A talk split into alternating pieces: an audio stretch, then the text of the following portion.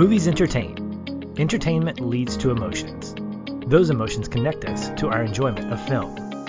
And that is why we exist, to focus more on the emotional connection than the technical merit. Because every movie makes us feel something.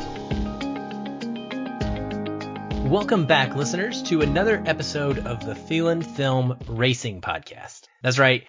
This week, we're just going to stick with the car theme and literally roll right along into another one of our automotive favorites. And this one actually has racing, unlike the Fast and Furious franchise, which has, as everyone knows, kind of jumped the shark when it comes to racing.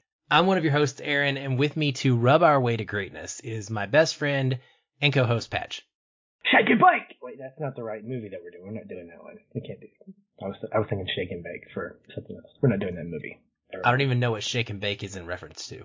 Oh, my goodness. It's from Talladega Nights. Oh. The Legend of Ricky Bobby. Yeah, the spoof, basically, of this one, yeah, right? Exactly. Yeah, exactly. I've never seen it. I'm not a huge comedy guy. Yeah. But it does have, and now I can't remember the actor's name, not Will Ferrell, but his partner in crime in that movie. He's also in this movie, too.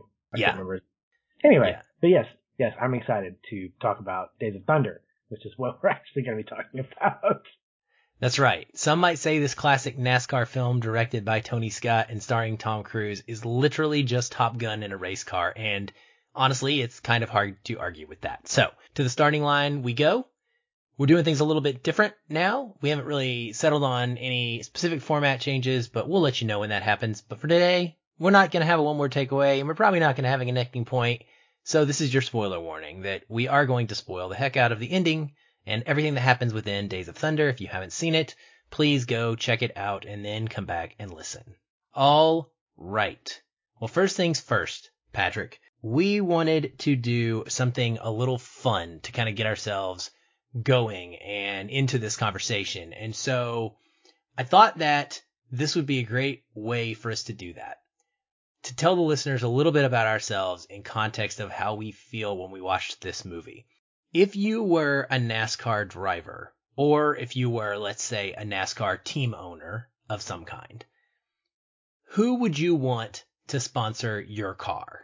And I ask this in the context of not necessarily like who would you want to sponsor your car because they're going to get you the most amount of ad revenue or anything, but like what sponsors would define the car of Patrick? Like if people looked at it and saw these brands, they'd be like, that's him.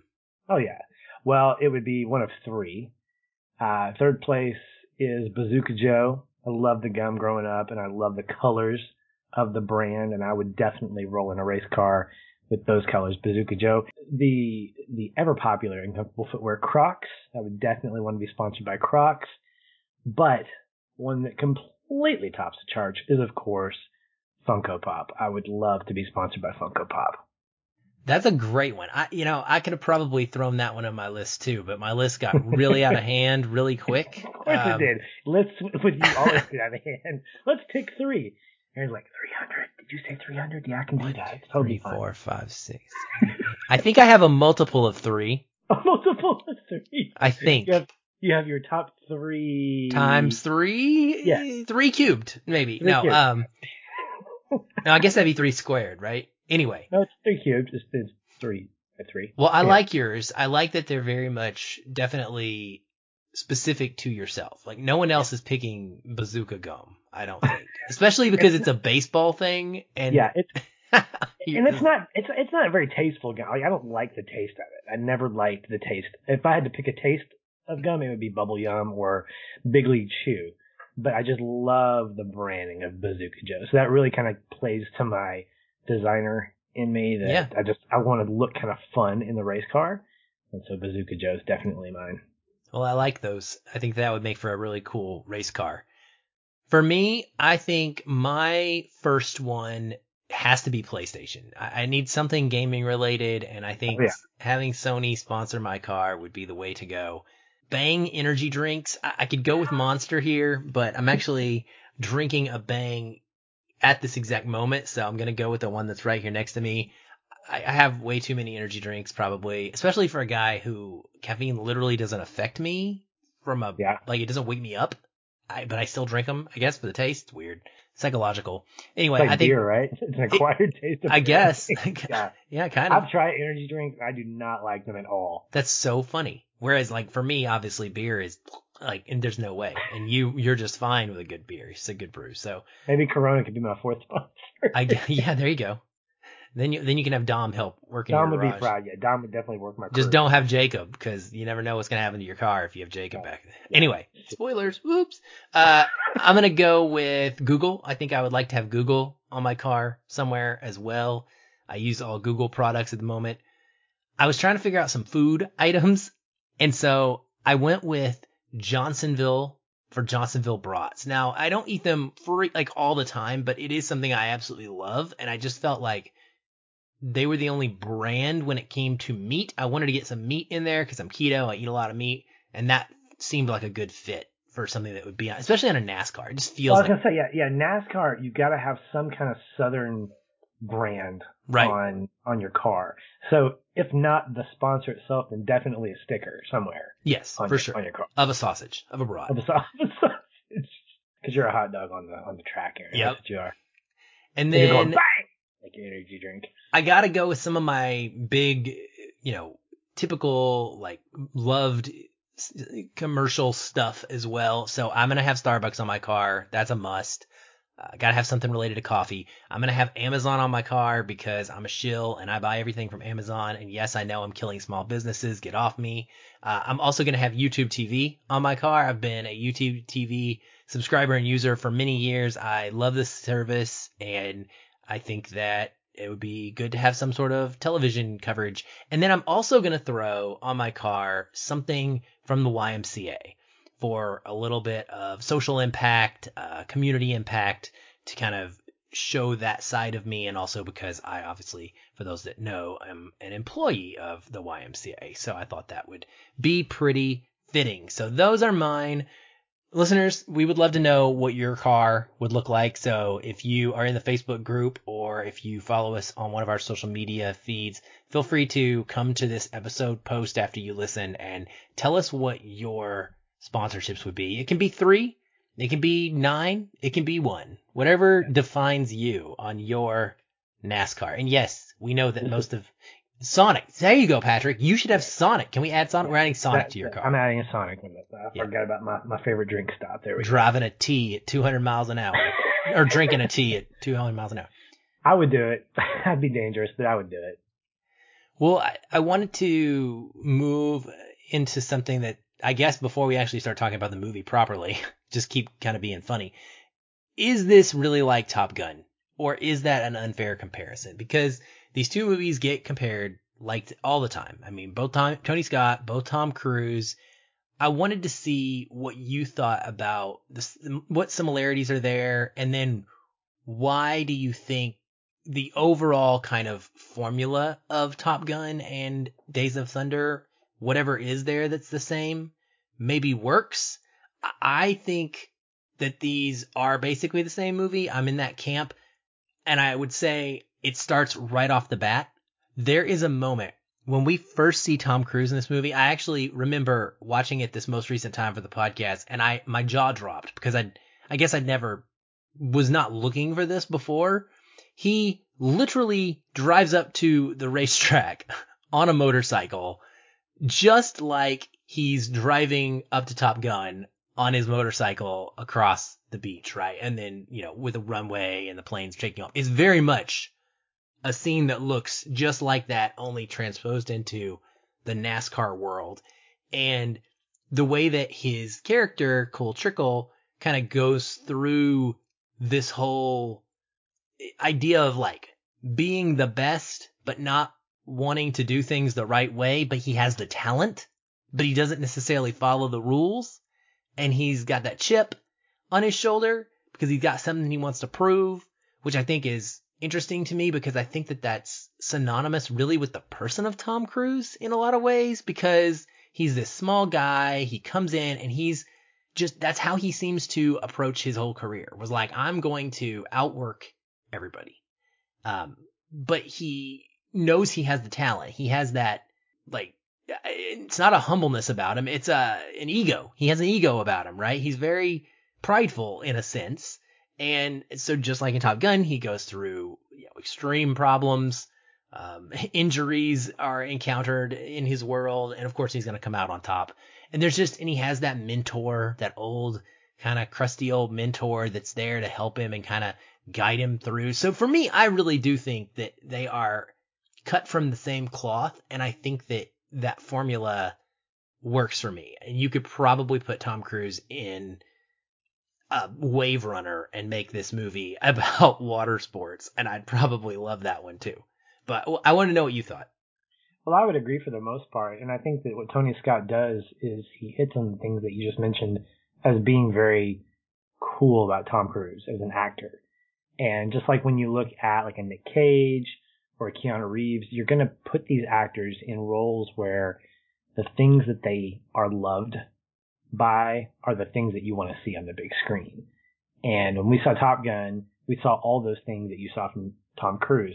The story itself has those basic bullet points. He's coming in sort of as an underdog, cocky, got some daddy issues, has a crew or needs a team of people to kind of help him rise above the challenge. But in the end, it's about him and his story and either winning the race or getting a MIG or something like that. I will say this, there's a lot less sweating in Days of Thunder than there is in Top Gun. Maybe it's because they're not on a carrier and it's really, really hot. But and I was grateful for that. But at the same time, Aaron, I think that there's also something to be said about the setting. You know, I don't follow NASCAR. I never have. I kind of am in the same camp as a lot of people who think, you know, who wants to watch a bunch of guys running around in circles with big engines? But the fact is, it is a hugely popular sport around the world. Like, it's right up there with soccer in terms of just being well known, having tons of fans.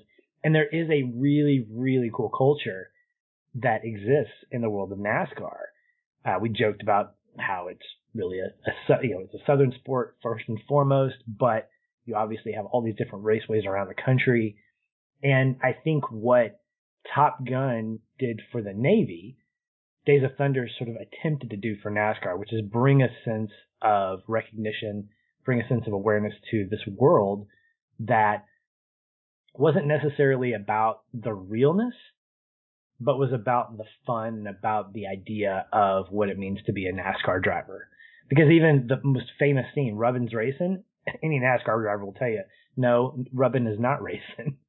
That is stupid is what that is, because you do not want to wreck your car. But in a lot of ways, we are a lot like Cole Trickle in that we're picking stuff up on ESPN. We are kind of clueless when it comes to how to actually drive a car. And so we're learning alongside him.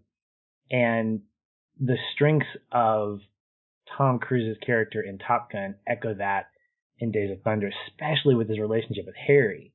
I mean, this is almost a parallel with Maverick's relationship with Goose to an extent. Obviously not father-son necessarily, but this sense of needing someone else that's going to stabilize him.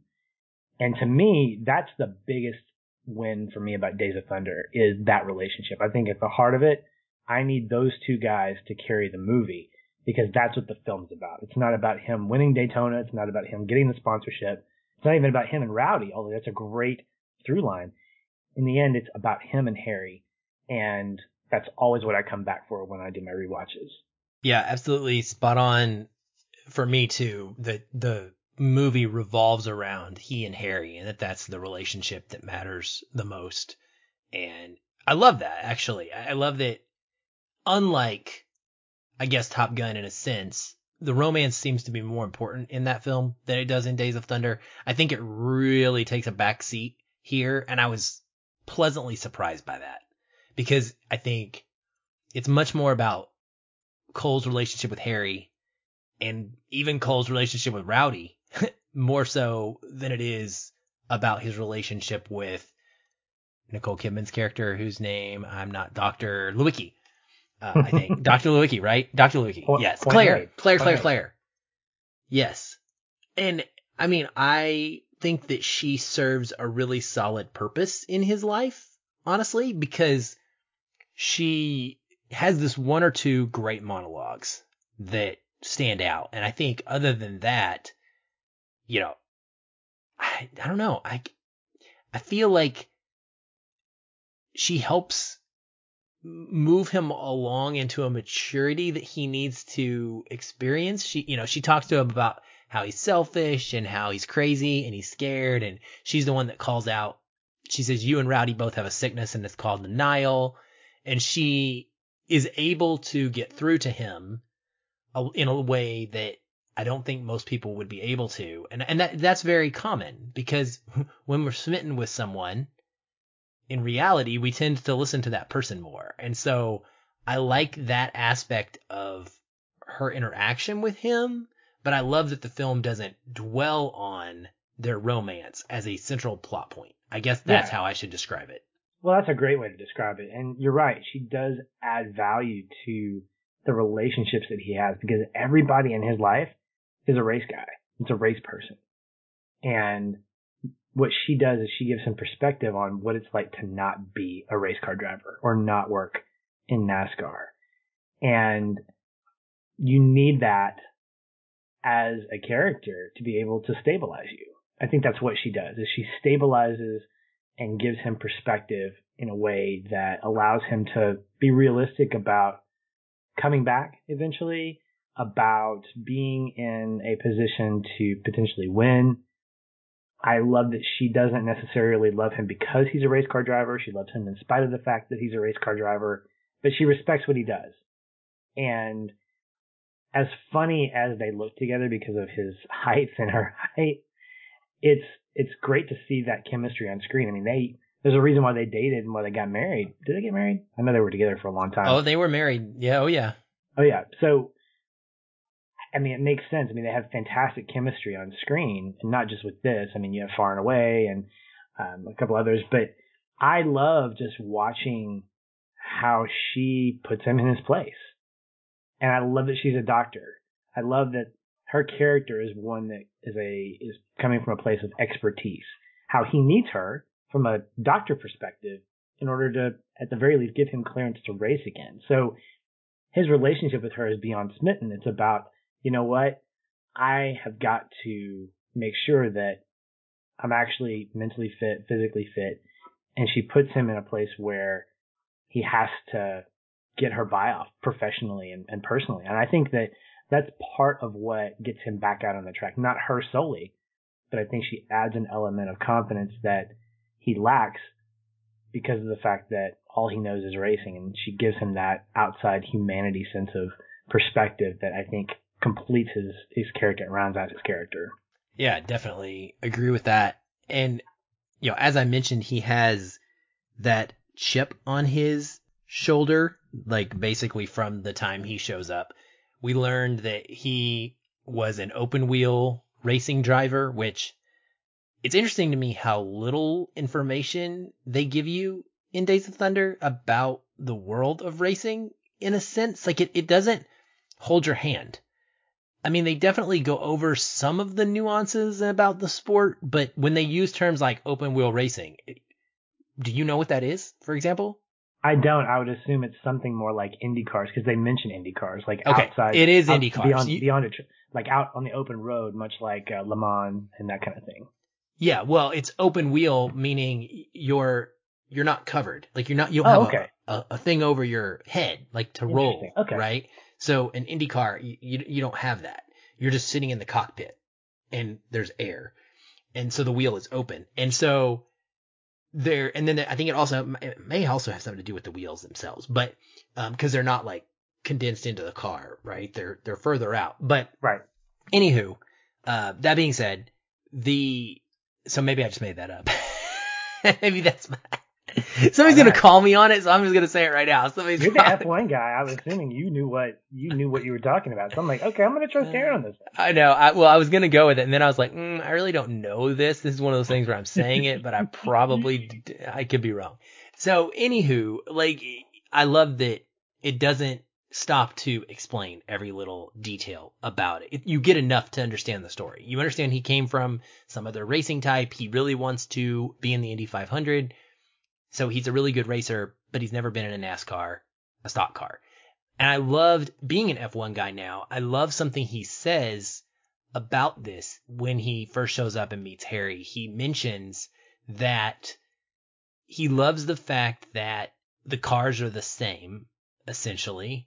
And so if he's better than the other guy, he can win.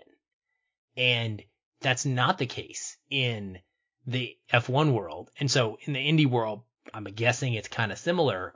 A lot, you know, they're just now starting to get into the point where regulations can help to mitigate some of this, but you have more money. You're able to create, you know, have more R&D to make a better car. And then if your drivers are of equal talent, the car is going to be the difference maker, not the driver. And I think Cole is alluding to the fact that he wants to be in a situation where his talent can be the thing that allows him to succeed or fail.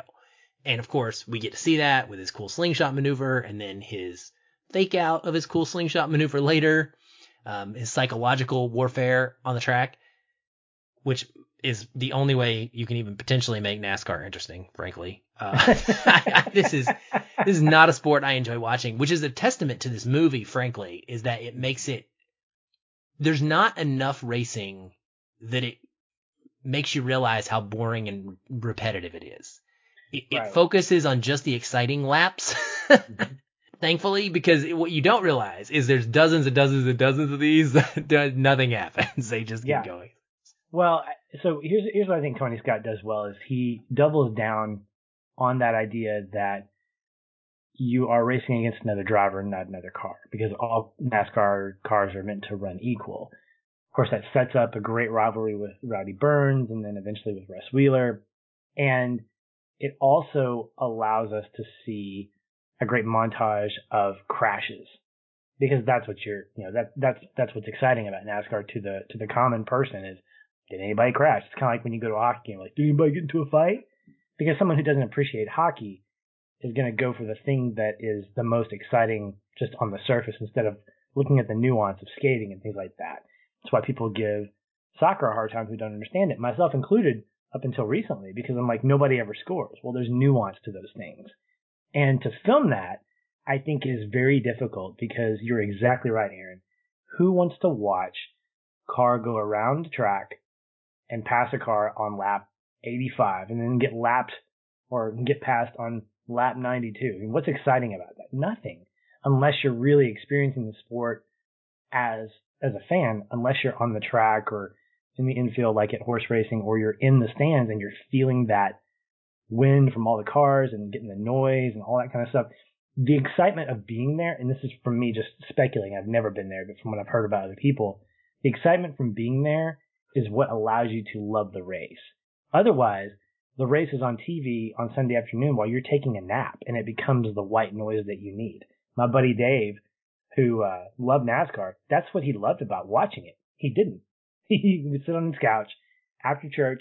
There would be a race on, and he would fall asleep on the couch listening to it, and then he would wake up in time to see who the winner was. But Tony Scott, what he does is he isolates the things that are important to the movie, which is racing against other drivers. That's why you have these fantastic shots in the cockpit, or you said cockpit from the F1, inside the car. That's why you get those close-up shots of, you know, Rowdy rubbing Cole, or Cole doing the same thing to Rowdy, or eventually the passing on the inside and the outside with Russ Wheeler. You also get, from a visual perspective, all those great advertisers, this beautiful color of advertisers. You get little hints of actually being in an actual race. You get some of the real drivers who are interviewed at that last Daytona 500 talking about Cole. And you can tell which ones are actual race car drivers by the way they talk, compared to Cary Elwes, who feels like a character created for the movie being interviewed. And I love that Tony Scott takes advantage of those things, because he understands that for him, this movie is going to be about the people driving. It's not going to be about the cars. And so he's probably asking himself, okay, what can we do in this film to really isolate and elevate these moments? Okay, well, we need some close-up shots. We need, like, perspective shots in the car. We need lots of dialogue between Cole and Harry and the crew to kind of get that sense of what kind of conversations go on in there. Like, oh, I love the montage when Cole of course I love a montage. It didn't happen in high school though, so that's, you know, that was a -1 for me there. But no, it's when you have this montage of Cole destroying his City Chevrolet car, and that last race when he says, I got a pit, and Harry goes, sorry, we're over here eating ice cream. And he goes, ice cream? And he turns back, and you see this zoomed perspective of Cole looking back, and the whole crew is just chowing down on these great ice cream sandwiches or whatever. And it's just stuff like that, Aaron, that I think adds a level of entertainment, because we don't know what happens during a pit stop. We don't know what kind of dialogue is happening between a driver and his pit crew. And over the course of the film, those are the things that Tony Scott really wants to give us. And I think that's what makes this movie interesting in taking place around NASCAR, is that those are the things that people care about who are watching this movie. They don't really care about the outcome of a race or even the race itself, although we want Cole to win and we like how he wins. But the fact is, I think we're more concerned about those relationships. And so he really takes advantage of those things, like Harry's relationship with Cole and hearing them dialogue back and forth throughout the film, struggling and then eventually overcoming. And it's just great. So speaking of his relationship with Harry, do you feel like it's a satisfying ending to where they get to? Because they start off and, you know, the movie, I guess what I'm saying is the movie's about Cole. But it's kind of like what we talk about often with watching Ex Machina, where you could almost watch this and it could be about Harry and Harry's story. And Cole is simply a cog in Harry's, you know, heroic comeback, because he's recovering from this tragedy that he went through as well. And I think it's why their relationship is why one of my absolute favorite scenes is them in the garage. You know, it's more so than the scenes with Cole and Claire. They're cute, they're interesting, they're fun. There's an awesome one that reminds me of Armageddon where he's using Sweet and Low packets on her leg to teach her drafting. And I'm like, that's exactly like what Ben Affleck does to Liv Tyler with Animal Crackers. But then there's, you know, moments with Rowdy that are also, I think, really good and interesting. But the most emotional, I think, thing for me, or whatever, my connecting point would be Harry and Cole in the garage there at the end, because Cole has, when he says to him, just trust me, let me try it, I won't make a fool out of you, and they have to come to this understanding. And I think that's where their relationship is special, because you have two men who both want to win, but one, Harry's concerned about Cole. Like, he wants to win, but he doesn't want Cole to die, effectively, is really what it boils down to. And he doesn't know if he wants to take that risk. And you eventually get him talking to the car. And it's just such a beautiful moment to me, where he is asking the car to take care of Cole. Like, he literally says that. He says, he's liable to hurt you, you're liable to hurt him. And I couldn't handle that. So you've got to take care of him. You've got to take care of him. And that's just, it was a really special moment, like, where you realize that their relationship is more than just two guys working together. And I think as fans of sports, and not only is that good for drama in a film, but I think that's because it appeals to our desire to see people in relationship.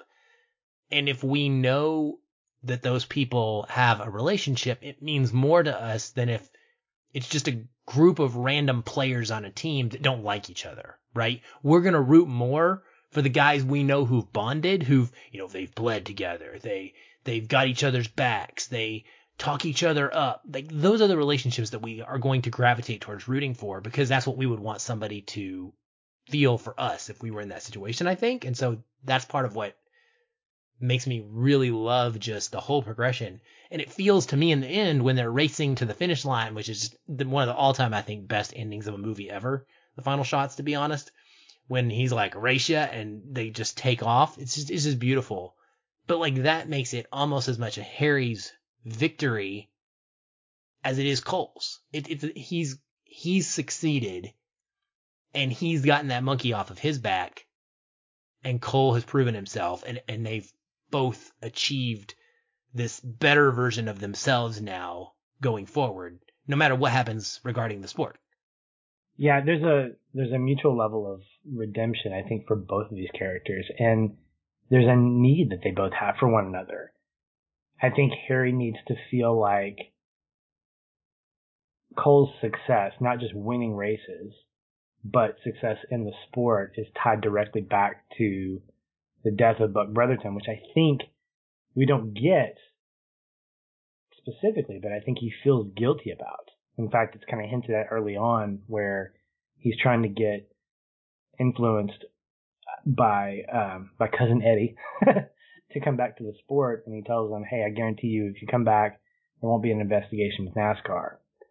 And that scene that you're talking about, Aaron, where he's talking to the car, I think creates this visual representation of common ground. So if you look at Harry and you look at Cole, they have nothing in common, and it's what creates that fantastic tension. One of my favorite scenes that I laugh out loud is after that montage of Cole destroying all the City Chevrolet cars, them sitting in the shop, and they're being asked, look, you got to find some common ground. And it's almost as if Harry has just said, look, I can't talk to the SOB. I can't talk to the SOB. But the car allows Cole to talk to Harry by saying in that next scene, I don't know anything about cars. You know, I just faked it. And I think that's a great moment of humility that Cole has, because he's basically saying, Harry, I don't know everything. And Harry's like, okay, now that I know that about you, now it's time for me to be able to coach you. I can coach you now because I know that you don't know everything. And then it leads to that series of scenes where he shows him the best way to drive using using the tire analogy. And I think when you get to the end of the movie, when you get to that scene with the car, the car isn't the thing. It's the thing that gets you to the thing. In other words, his conversation with the car is his way of saying, look, you've been the connecting point. You've been the piece of this puzzle that has allowed me to grow and care for this guy like a son. And I don't want anything to happen to him. You've got to take care of him. But of course, Harry knows that the car can only be driven by Cole. Like, the car is a machine. At the end of the day, we know that. It takes precision driving by Cole, and it takes having Harry in his ear to make that car actually go, because all cars are built to run equal, and it's always about the driver, not the car. So I think there's some real irony, and there's some real great analogous moments with that scene, because of the fact that we know that that's the thing that brought them together, and that's going to be the thing that helps keep them together. I'd like to imagine that after this, Cole sticks with Daytona racing, or not NASCAR racing, and he and Harry continue to win and lose sponsorships because he still races like a crazy person, and maybe they will get a Starbucks car or a Funko Pop sponsor or something like that. But I believe that Harry's days as a race car coach, I guess, are probably, you know, a few years. Maybe they win a few more races, but this was the thing, I think, that propels Cole into being a great NASCAR driver. Even if he doesn't have Harry, he'll have that maturity to get from NASCAR and then maybe eventually to F1, to Indy, or whatever he wants to do, but he'll have a different kind of mentality going into it, that it's not going to be just about me. It has to be about the relationship I have with my crew, the relationship I have with the folks that are taking care of me in terms of how I drive. And I think Harry was pivotal and that grows for Cole. Oh, absolutely. And he's a crew chief, by the way, a pit crew chief. Not a coach. I don't know. Yeah. Semantics are lost on me. That's okay. Rubbin's racing, Aaron. Rubbin's racing. No, Rubbin is not racing. Absolutely not. Drafting is racing. Drafting is racing. I agree with that wholeheartedly. I also love the teamwork thing that he learns, and he gets a good example of that, obviously modeled by the crew when they have to push him to get him back on the lead lap. Another iconic, great scene from this movie where the owner is out there helping push, and they're like, "You can't do that. That's illegal." And he's, "Yeah, I can. It's my engine in that car," you know. And that's my boys are pushing. The big whammy of like, we didn't know where the engine came from until that moment, and we get that reveal. It's a beautiful scene, if not a bit exaggerated, probably from reality, as many are in these kind of films. But that's how we like them. What did you think about Cole and Rowdy's relationship then? I guess that's the other major thing here in the movie to talk about, because they're definitely rivals and they're both alphas, and this is so similar to a Maverick and Iceman situation. And there's even a great Top Gun scene where they're just passing each other back and forth on the track early on in the film, and it reminds me of some of the flying scenes that they do. I mean, heck, even the move he puts on, the slingshot maneuver, is very reminiscent of the hit the brakes and it'll fly right by type of move he uses in the plane. But I digress. See, here I can just find any reason at all to mention Top Gun. But with regards to his relationship with Rowdy, it's so much fun, I think, because of the fact that I don't feel like they become friends. And I like that. I like that they go from rivals to respectful competitors, in my opinion. They are able to grow to the point where they acknowledge the similarities within themselves, but they never really get to that point where it's like, hey, I need you to be my bro, right? I don't feel like, and I like that. I don't need the movie to go there, because I've got his relationship with Harry and I've got his relationship with Claire. And what we want is, we want to see Rowdy not die from getting in a car and having his injuries. And for Rowdy, that's what I mean, is it's not about friendship. It's about trust. It's about respect, because he says, "Cole, will you get in my car to do this thing for me? I'm acknowledging I can't do it myself, but it's not because I think you are the greatest thing since sliced bread and I want to go hang out and spend all my free time with you. It's because I know you can drive this car, and I'm finally going to admit that, and you can help me, and I'm willing to help you, and I want to be able to see both of us flourish. I don't hate you anymore." It's really, that's the apex of it, and I think that's pretty cool. I also think it's really silly when they take rental cars on the beach and completely destroy them. It is a fun scene, mind you. It is hilarious, an absolutely hilarious scene, especially the context of that scene, because the NASCAR head or whatever is like, "You guys need to go to dinner. You're going to drive together, so you spend time together, so you guys can, figure this out." And then they take rental cars and literally destroy them and race them. And it culminates in them sharing a moment by lying about how they got there and whatever. Obviously, I mean, it's hilarious, right? It's obviously, again, so completely stupid and exaggerated that this would take place. There's no cops chasing them, and they're just legitimately banging each other's rental cars to pieces. It's ridiculous, but it's really fun. And then you get that one really good moment, I think, with Rowdy on the farm. And for me, I think my favorite line from him in the entire film is there. And he says something like, "Growing up on the farm, growing up when I was on this farm, all I wanted to do was get off of it and race cars. And now that he's driving and racing cars, all he wants to do is work on the farm." And I just thought that was really simple and really profound, and a way to show that happens to all of us, you don't have to be a famous race car driver. You could be you or me, but if you push for something long enough, and you give it your everything and you drive yourself to get to a thing, eventually you're going to want to stop and slow down, and you're going to want to have some peace and enjoy letting go of that, you know, push and that effort that you've been putting in. And he's reached that point. And I thought that was really good because it tells us like where his heart is.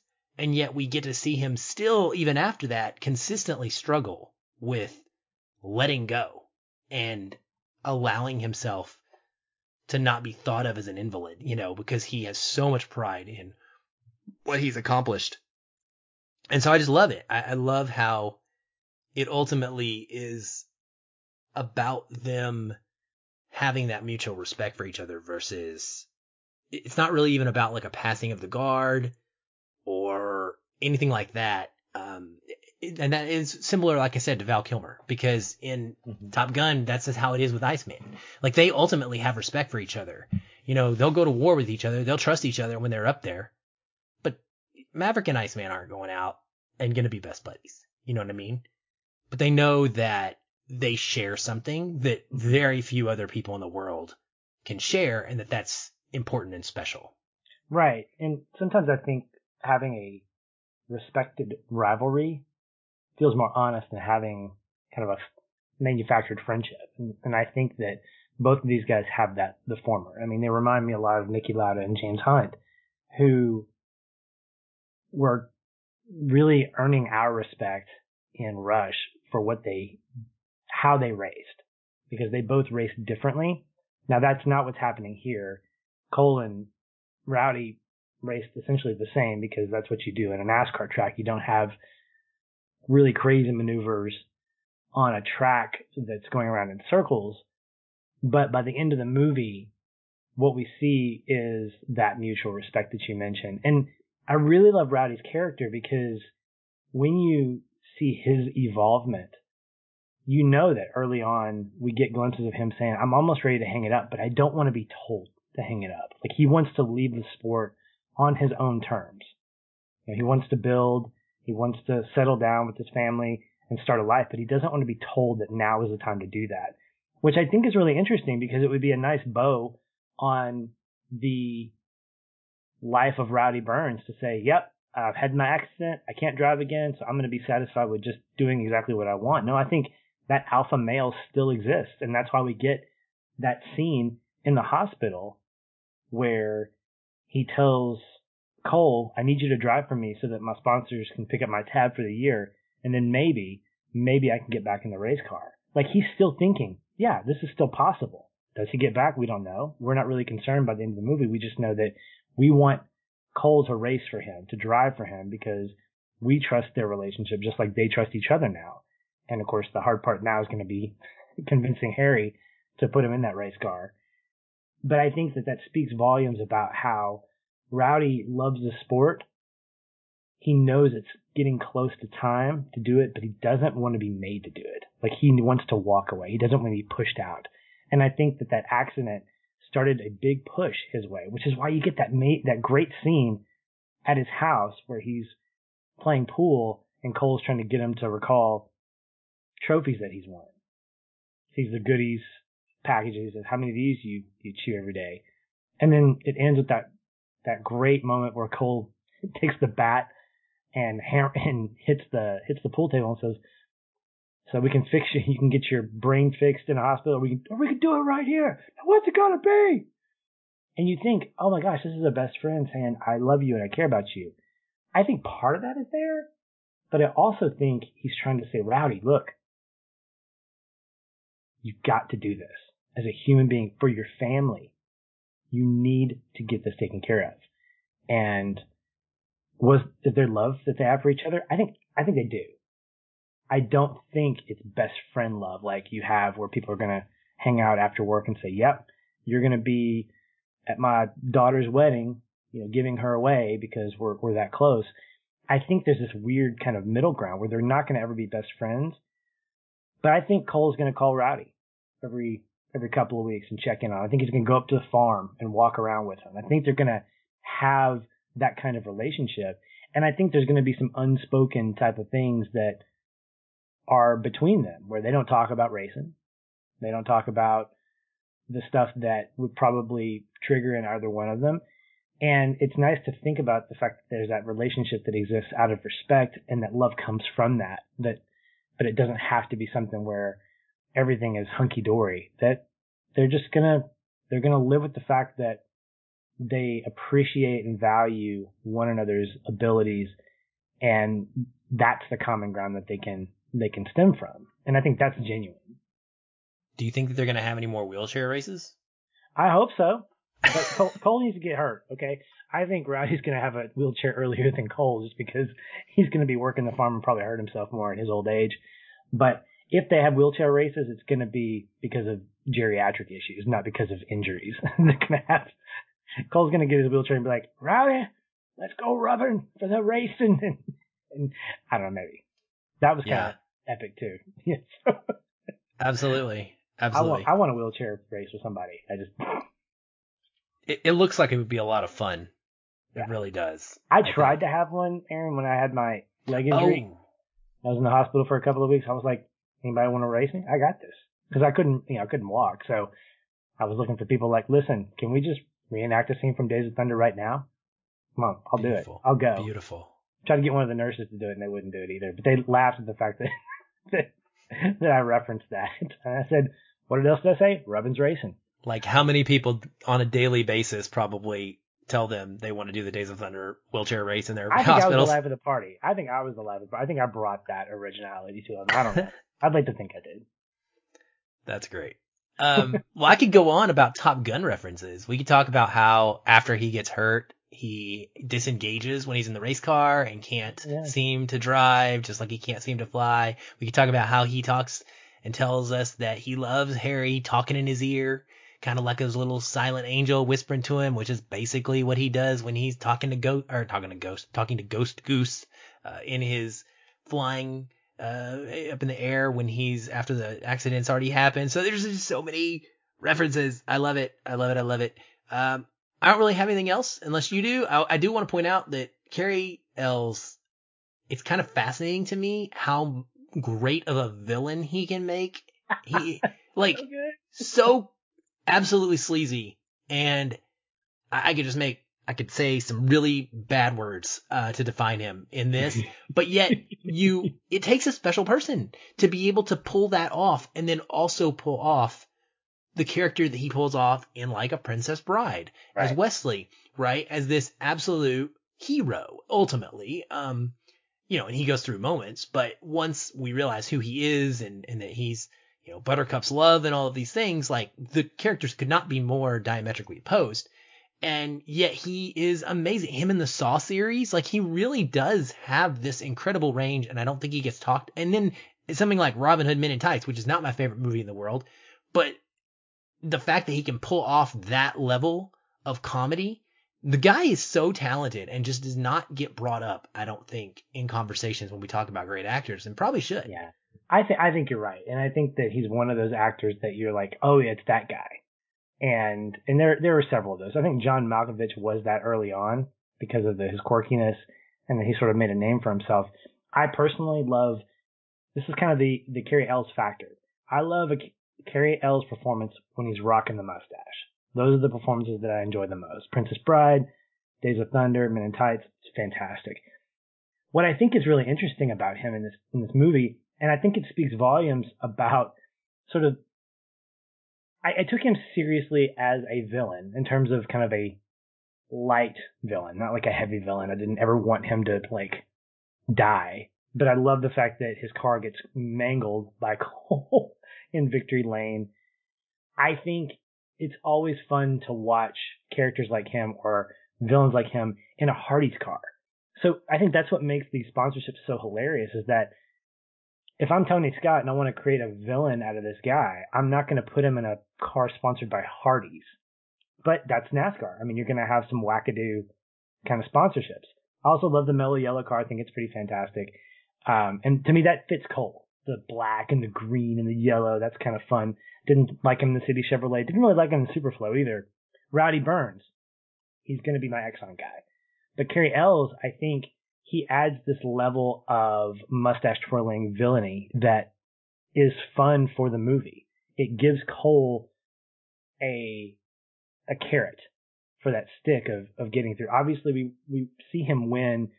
We love that moment. One of my favorite moments of the movie is when he's struggling in the race, and then this crash happens, reminiscent of the crash that he and Rowdy had. He has these flashbacks he's going through, and then you hear Harry say, I know it in my heart. You can do it." And he gets through, and he goes, "I'm through it, Harry." And then, of course, we get to the happy moments. But it's at the end when how he's able to overcome that with Russ that I think gives us that little bit more satisfaction. He didn't just win; he also beat Russ Wheeler, and that's pretty fantastic. I will say this is one of the early Hans Zimmer scores that I fell in love with. I think this is probably one of those movies that I call the rock and roll Zimmer. When it's not as epic, it doesn't feel like this, like dun dun dun dun dun dun dun dun dun dun dun dun, you know, like Pirates or Gladiator or something like that. This is like electric guitar, bow down down bow bow bow, and it fits the scene. I mean, this is a rock and roll movie, and I want to say that this was a soundtrack I loved, but didn't know the composer until recently, like in the last 5 or 6. I mean, I knew who it was, but it's like I loved the soundtrack, but didn't appreciate that it was Hans Zimmer until I went back and said, "Oh man, he did this too? This is fantastic." And it's got me thinking about possibly doing a little, not challenge, but just kind of going through all the films that Zimmer scored directly. So Pirates doesn't land on that because, yes, Klaus Badelt used his theme, but it wasn't Hans Zimmer actually scoring the movie. So things like Gladiator, Days of Thunder, I'm excited to see kind of what all Zimmer has had his hand in terms of his composing. I know it's a lot, and I there might be some movies out there that I haven't seen yet, so I'm definitely going to put those on the list first. There are. I know there are because I've done something similar, and I've never watched through his entire filmography personally, but it would be probably my choice as well for a composer, for a first pick of a composer. I think it would be awesome because he's done some very non-traditional thing. Like, you think of the epic scores and the Nolan movies and the blockbusters, but there are some very different films that he's scored as well, because he's had a super prolific career. And yeah, it would be really neat to kind of, especially some of those non-familiar ones, the ones that we're used to and we listen to all the time, like, you know those. But it would be cool to check out some of the ones that maybe you're oh, that's Hans Zimmer, and kind of go with those specifically as your focus. But yeah, it is a good score in this one as well. Well, that's all I got, man. I think that's it. Yeah, that's it for me too. And I'm glad we finally got this recorded. This was starting to become the Shawshank Redemption of our show, because we put on the calendar and then something would happen, a movie would come out, and we'd be like, okay, we'll push it back a week. And I was like, we got to get this. To be fair, this one lasted like a month and a half of a delay. Shawshank was like 2 years. No, I get it. I mean, you have the standard. Shawshank was the standard, and it became the unicorn that we did not want to mess up. This one, not as high in terms of like, don't screw this up, but the longevity of putting it on the calendar and then continuously delaying it. I'm like, is this going to be our Christmas movie? Are we going to do this in November? What's going to happen here? But I'm glad we got to talk about it. And listeners, we hope you enjoyed listening. If you got comments, hit us up in the Facebook group. Let us know if you've seen this. If you haven't, why are you even listening to this episode? And if you have, what are your favorite moments? Do you believe that rubbing is racing like Cole does? Or are you like normal people who believe that it was just Tony Scott being fun? In the meantime, we hope you've enjoyed the conversation. Aaron, I know I have, and we will talk soon. Hey everyone, thanks again for listening. If you enjoy the show, we'd love to hear from you. You can leave us a review on iTunes or wherever you're listening. These help increase visibility for the show and grow our community of listeners like you. We also invite you to connect with us further by joining our ever-growing Facebook discussion group. A link to that is in the show notes, or you can just search on Facebook and find us that way. If you'd like to continue the conversation with me, you can follow the show on Twitter @FeelinFilm, or connect with me in the Facebook group. I'm very active in both places and would love to chat. And if you want to connect with me, you can find me at Shoeless Patch on both Facebook and Twitter. Be sure to tag me in any comments so that I'll be notified and not miss you. Once again, thank you for listening. We'll be back soon. Until then, stay positive. And keep feeling film.